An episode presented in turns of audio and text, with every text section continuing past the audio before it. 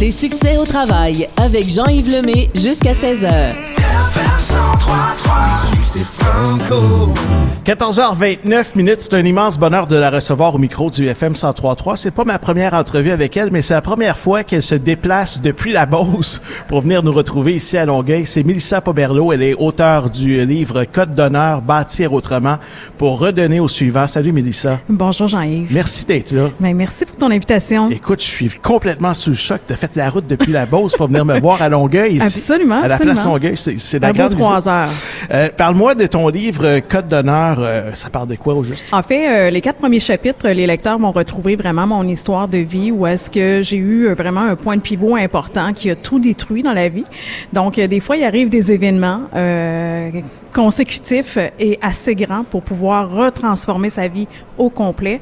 Alors, j'ai dû rebâtir ma vie selon un code d'honneur à moi. Donc, ça indique vraiment au lecteur comment vraiment s'attribuer un code d'honneur à lui pour pouvoir poursuivre sa vie en mieux? Ouais, parce qu'une fois qu'on est euh, déconstruit, comme tu l'as dit, là, Mhm. que tu encaisses des chocs, on s'assoit, on pense à ce qu'on veut, euh, vers où on veut s'en aller, puis là, tu rebâtis ta vie de A à Z. là. Oui. Complètement. Oui, complètement, complètement. Puis tu sais, il y a- il y, a un chemin de transformation aussi au niveau de la guérison, du pardon, de l'intuition.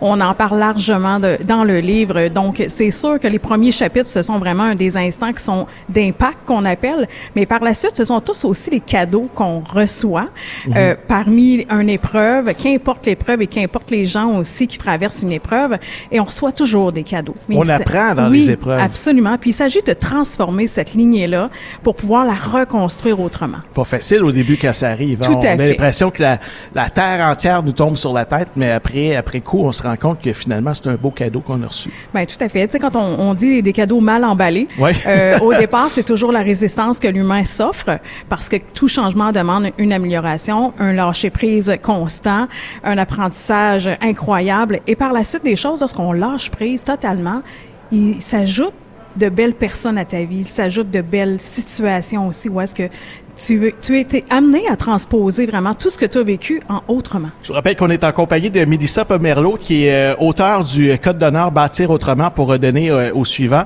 Euh, Mélissa, t'es chanteuse, Oui. t'es artiste peintre, Oui. t'es conférencière, Oui. Tu fais du marketing aussi. Oui. Tu t'as déjà fait de la radio. Oui, c'est ça. J'ai déjà fait de la fait des radio choses dans longtemps. ta vie, toi? La, la télé aussi pendant quatre ans à TVA.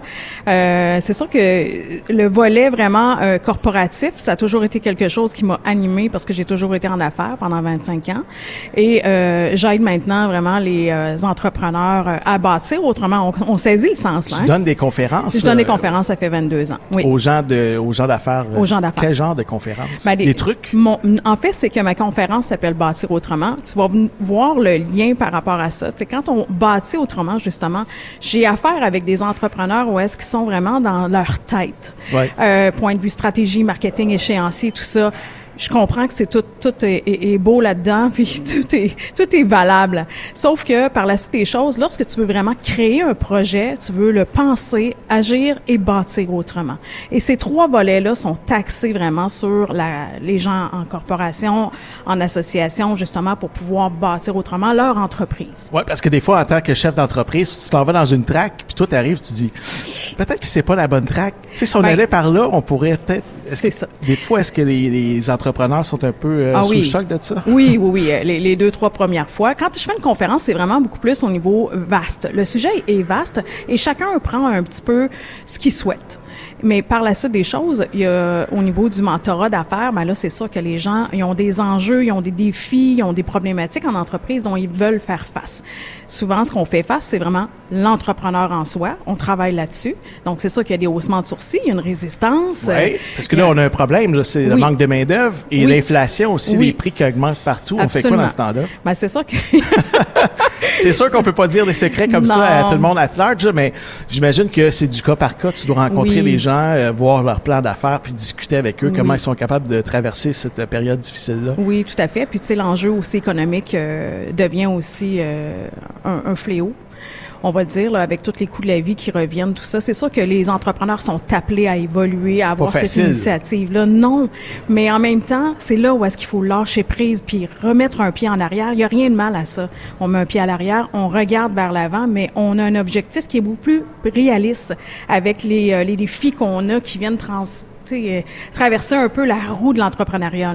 Je pense entre autres aux restaurateurs qui traversent des moments difficiles présentement parce que tout a augmenté, les, les, prix ont augmenté, puis ils doivent refiler la facture aux mhm. consommateurs. Ça me rappelle mon ami Louis-François Marcotte, qui est propriétaire de plusieurs restaurants, qui mhm. disait, là, présentement, lui, ce qu'il fait, c'est qu'il achète du matériel des faillites des autres restaurateurs, puis lui est capable de prendre de l'expansion, puis d'ouvrir mhm. d'autres chaînes de restaurants.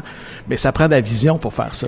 Oui, puis c'est, vous allez remarquer aussi que dans chaque épreuve, que ce soit au niveau socio-économique, que ce soit dans votre vie personnelle, en entrepreneuriat, si les gens sont pas appelés à avoir une vision différente selon un défi, ils vont rester stagnants puis ils vont faire faillite. Donc voici ça, c'est un bel exemple justement que euh, M. Marcotte a pris pour justement euh, aller innover autrement. Exactement, il va grossir son entreprise avec mhm. ça. Mélissa Pomerleau, code d'honneur bâtir autrement pour redonner au suivant. Tu seras au salon du livre de Montréal, ça s'en vient là, c'est oui, bientôt. Oui, absolument, c'est le week-end prochain, donc le 25 et le 26 novembre prochain. Alors les heures sont déjà sur euh, ma page Facebook, sur mon site web également, donc vous allez avoir une panoplie de services. Tu as fait une belle rencontre récemment, Ginette Renault, on s'en était parlé là. Comment ça s'était passé? C'était dans une pharmacie Jean Coutu en Beauce? c'est ça. Elle était en Beauce, puis euh, dans le fond, son équipe m'a demandé pour que je puisse offrir une œuvre à Madame euh, Renault. Donc, euh, c'est sûr qu'elle était contente. Elle déployait elle-même son livre, donc on a pu discuter un peu là, de nos passions communes. Ça a été un immense plaisir de te recevoir au micro du FM 103.3, Mélissa Pomerleau. Tu vas peut-être rencontrer Vincent Vallière qui lance un livre aussi. Il a lancé son livre dernièrement, Du bitume et du vent. Je pense qu'il va être aussi du côté du Salon du Livre de Montréal. Ton kiosque à toi, est-ce que tu sais par cœur ton numéro? 19, si je me trompe pas, c'est sous euh, la bannière de Édition Performance. 10-19 et euh, les gens peuvent te suivre sur melissapomerlo.com sur euh, ton site web ou encore sur les médias sociaux. Un gros merci d'être passé au micro du FM 103.3. On poursuit justement avec Vincent Vallière en musique dans ta radio allumée.